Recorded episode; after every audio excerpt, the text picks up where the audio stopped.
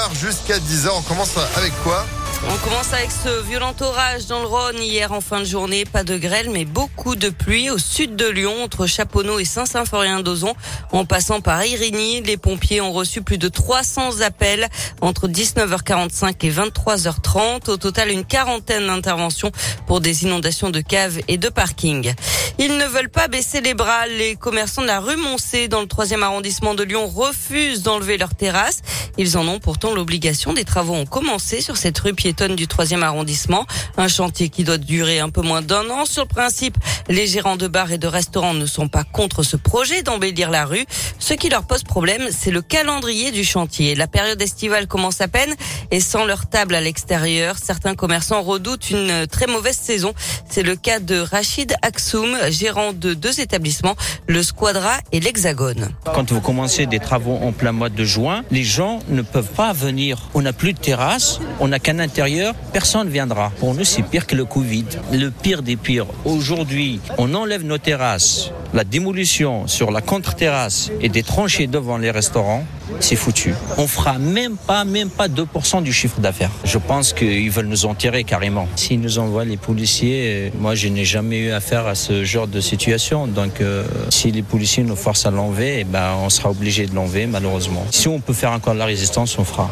Et après plusieurs reports des travaux, la ville et la métropole de Lyon ont assigné les commerçants en justice pour leur demander d'évacuer les terrasses. L'audience a eu lieu hier. Les commerçants espèrent toujours pouvoir décaler le chantier d'un mois et demi après, mais d'après leur avocat, il y a très peu de chances pour qu'ils obtiennent gain de cause. Le tribunal doit rendre sa décision aujourd'hui. Autres commerçants en colère, ceux qui travaillent sur le marché Grand Clément à Villeurbanne, ils dénoncent les conditions de la fermeture du marché à cause des travaux pour la ligne T6 et celle de l'accueil sur le nouveau marché avenue Eugène Il prévoit une opération escargot cet après-midi sur le périphérique Laurent Bonnevé. À retenir dans l'actualité en France, ces premières mesures pour surmonter un été qui s'annonce difficile à l'hôpital. La ministre de la Santé a annoncé le doublement des heures supplémentaires du personnel non médical et des médecins. Les élèves infirmiers et aides-soignants pourront exercer immédiatement s'ils ont achevé leur formation initiale en juin et juillet sans attendre la remise officielle de leur diplôme. Et puis le préfet de police de Paris, Didier Lallemand, auditionné aujourd'hui au Sénat, 12 jours après le fiasco de l'organisation de la finale de la Ligue des Champions au Stade de France. Il devra s'expliquer sur le dispositif de maintien de l'ordre mis en place et sur l'usage de gaz lacrymogène par la police.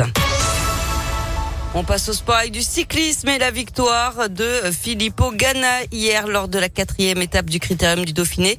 L'Italien l'emporte sur ce contre-la-montre individuel de 32 km entre Montbrison et la bâtie d'Urfé dans la Loire. Wout van Aert conforte son maillot jaune. Aujourd'hui, 162 km au programme entre Tizy-les-Bourgs et Chintré en Saône-et-Loire. Du tennis et un Français qualifié pour les quarts de finale de l'Open Soprasteria de Lyon. Alexandre Muller, le match de Gérard Gasquet, lui, a été décalé à aujourd'hui. Cinq autres tricolores seront sur les cours. Merci beaucoup Sandrine. L'info à tout moment sur impactfm.fr et vous êtes de retour à 7h. À tout à l'heure. À tout à l'heure, 6h34. Météo